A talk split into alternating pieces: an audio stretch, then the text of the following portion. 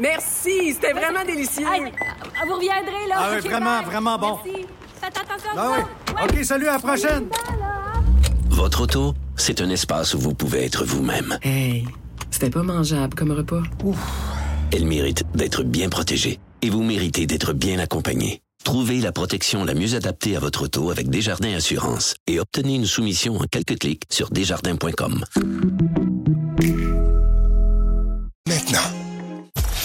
Franchement dit. Jonathan Trudeau. Et Maude Boutet. Appelez ou textez au 187 Cube Radio 1877 827 2346. Cube Radio. Cube Radio. On apprend ce matin dans les médias que le fameux cours euh, de, de culture religieuse, d'éthique et culture religieuse, Maude, le contesté, controversé cours, J'ai suivi sera ça, moi. revu. Ah oui, t'as suivi ça? Ben oui, je suis au secondaire quand c'est quand c'était euh, en vigueur. Ah, Ben oui. tu vois, c'est ce qui J'ai- démontre notre différence d'âge. C'est ce qui démontre notre différence d'âge. Alors, donc, on apprend que le cours euh, va être modifié en profondeur, mais ne sera pas, le volet euh, de, de, de religion ne sera pas totalement euh, aboli. On va en discuter euh, tout de suite avec Jean-François Roberge, qui est ministre de l'Éducation et de l'Enseignement supérieur du Québec également. Je dirais même, et avant tout, député de Chambly. Bonjour, Monsieur Roberge. Bonjour. Alors, vous lancez une, consultation en vue de, revoir euh, de fond en comble ce cours-là. Évidemment, certains vont se poser la question, ben, pourquoi conserver un certain volet euh, d'éducation religieuse? Ben, euh, le cours d'éthique et culture religieuse a maintenant 12 ans, donc je pense que à la fin, on le verra un peu comme un cours de transition. faut se souvenir là, que jusqu'à la fin des années, euh, ben, très très longtemps, on avait le cours soit d'enseignement religieux catholique ou protestant. Oui. Hein? Donc, on- a- l'école transmettait la foi, rien de moins. Là. C'est, c'est- on Oui, est- ça, on moi, j'ai là. suivi ça, moi. Oui, ben, moi aussi. Euh, et là, donc, on transmettait la foi. Là, on a eu le cours d'éthique et culture religieuse qui faisait quand même euh, une large place à la culture religieuse. Moi, je pense que ce sera à la fin de transition. Puis là, maintenant, on va aller vers un cours, j'appelle ça un cours moderne d'éducation à la citoyenneté, euh, où, bien sûr, quand on prépare les gens à, à se connaître soi-même, à connaître les autres, à devenir des citoyens, on a besoin d'avoir des connaissances sur euh, le monde juridique. hein. On vit dans un état de droit, euh, l'éco-citoyenneté, euh, la citoyenneté numérique. Aussi, comment vivent les humains sur cette planète, comment vivent les autres sociétés? Puis, dans tout ça, il y a les croyances religieuses. Il y a quand même pas mal d'humains sur cette terre qui définissent leur identité en fonction de leurs croyances religieuses. Donc, dans le prochain cours, je peux pas dire qu'on va l'évacuer à 100% mais on parlera beaucoup moins des religions, mais on pourra on pourra pas l'évacuer totalement parce que bon, comme je dis, ça fait partie quand même de l'identité de plusieurs personnes. On a l'impression, Monsieur le ministre, que ça tombe un peu, un peu sous le sens, parce que c'est normal aussi de donner certains outils à nos jeunes euh, qui, qui vivent dans une société où plusieurs cultures se côtoient, d'être capable de, de, de reconnaître, de comprendre les préceptes de certaines religions sans euh, nécessairement en faire une, une, une éducation euh, approfondie. Puis, écoutez, je, je vous le donne, euh, je vous le donne en mille. Là, ce matin, je discutais euh, dans l'émission euh, mon collègue euh, Richard Martineau, qui vous n'êtes pas sans le savoir, et, et pas le plus grand fan du cours euh, d'éthique et culture religieuse. Et même lui, Richard, reconnaissait qu'il y avait un équilibre qui était acceptable là-dedans. Là. C'est peu dire quand même.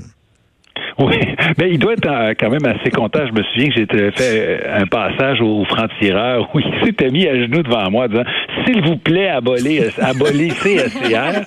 Là, euh, écoutez, euh, soit qu'on dit qu'on le transforme en profondeur de fond en comble, soit Ouais. qu'on dit qu'on l'abolit, qu'on le, qu'on, remplace par un nouveau cours beaucoup plus moderne, mais euh, on est dû pour parler aussi d'autres choses. Là. Notamment, une des choses que je souhaite faire, c'est d'intégrer dans un cours à proprement dit tous les contenus d'éducation de la sexualité. Euh, c'est le précédent gouvernement, c'est les libéraux là, qui ont ramené le cours euh, d'éducation sexualité, puis c'est un bon coup. faut être capable de le dire Oui. là, quand un autre parti a fait des bonnes choses. C'était bon. Par contre, euh, de l'avoir ramené en disant, ben, ce sont des contenus, euh, tout le monde l'enseigne, personne l'enseigne, c'est, c'est ni le prof de français ni le prof d'histoire, mais c'est un peu tout le monde à la fois. Ça, c'était peut-être l'erreur. Puis de, l'inclure maintenant formellement dans un cours, ben, ça va permettre euh, que le cours soit donné avec qualité puis avec des profs qui seront mieux formés.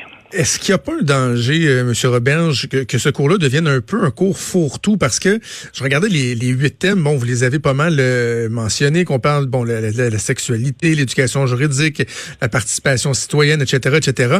Tout ça est très pertinent, mais est-ce qu'il n'y a pas un danger de tout aborder un peu en surface et, de ne pas euh, euh, aller en, en profondeur sur certains éléments, donc que ça devienne une espèce de fourre-tout?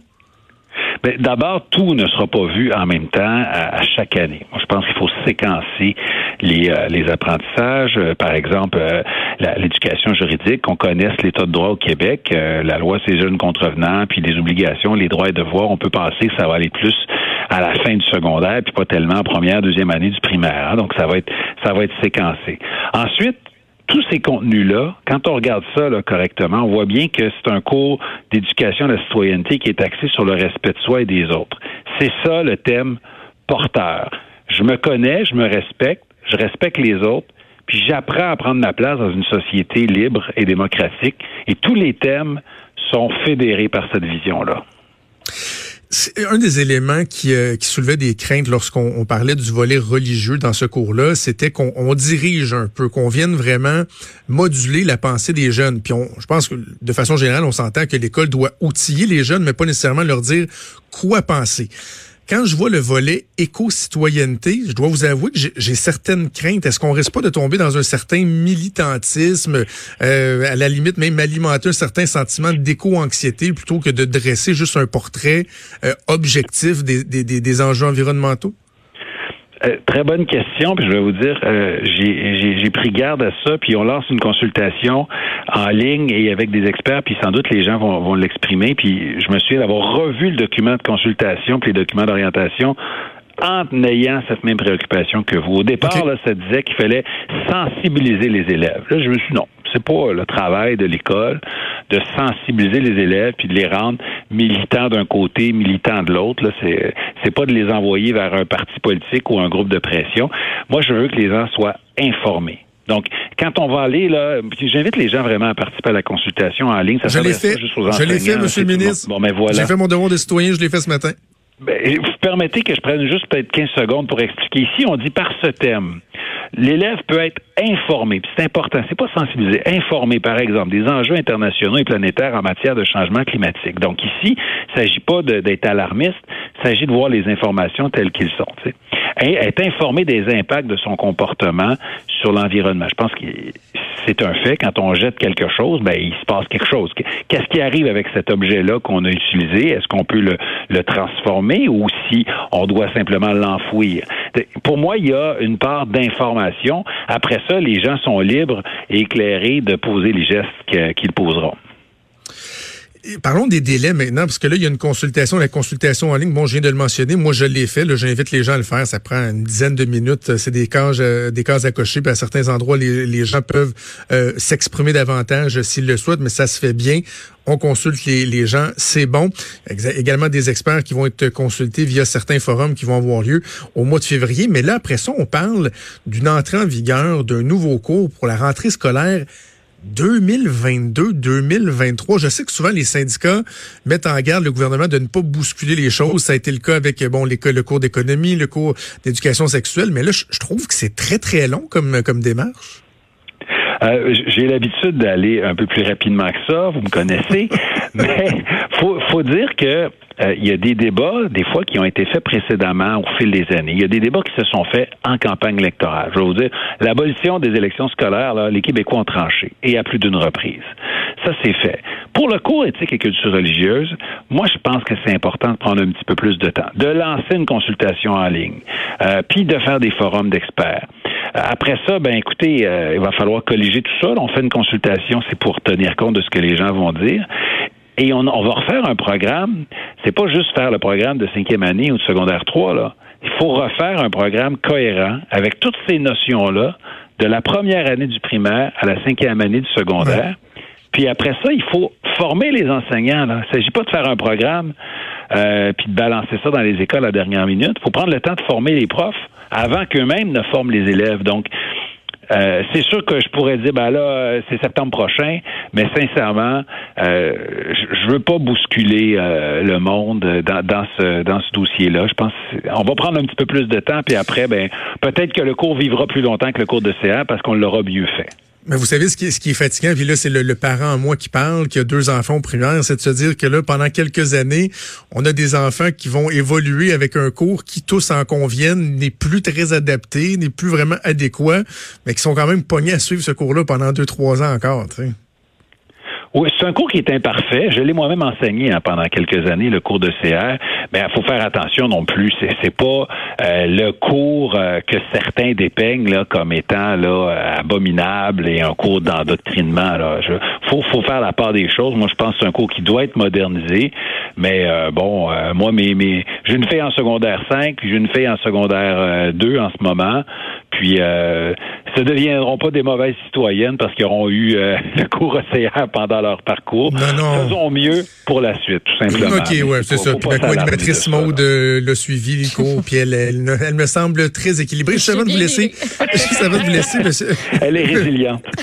juste avant de vous laisser, monsieur le ministre, en, en une minute, hier, il y a votre collègue euh, ministre des Finances, Éric Girard, qui a milité pour l'ajout d'une deuxième heure d'activité parascolaire par jour dans les écoles secondaires. On sait que votre gouvernement a annoncé l'ajout d'une heure d'activité parascolaire. Êtes-vous ouvert à ça? Est-ce que c'est réaliste? Ben, moi, j'adore l'enthousiasme de, de, notre ministre des Finances pour l'éducation, le parascolaire, donc les activités culturelles, sportives, scientifiques. Euh, je vais vous dire, on va réussir l'implantation de, de, cette première heure là, d'abord avant de penser d'en acheter une deuxième. Mais Qu'est-ce que nous sommes chanceux? Nous sommes donc chanceux d'avoir un ministre des Finances qui voit l'éducation comme un investissement plutôt que comme une dépense, parce que pendant de nombreuses années, faut se souvenir qu'avec les libéraux, euh, l'éducation, ça coûtait trop cher. Euh, donc, d'avoir un ministre qui est enthousiaste comme ça, c'est une bonne chose, mais on va y aller une étape à la fois. C'est bon. Vos bons mots lui seront transmis. Là. Vous lui enverrez le monitoring. On est en préparation budgétaire. C'est toujours bon d'avoir des bons mots pour le ministre des Finances. Jean-François Robert, ministre de l'Éducation et de l'Enseignement supérieur, député de Chambly. Merci de nous avoir parlé aujourd'hui. C'est bon. À la prochaine. Merci. Au revoir. Vous écoutez Franchement dit. À venir sur Cube Radio. Cube Radio. Dès 12, on n'est pas obligé d'être d'accord avec Sophie Durocher. Cube Radio. Autrement dit. Et maintenant, autrement écouté.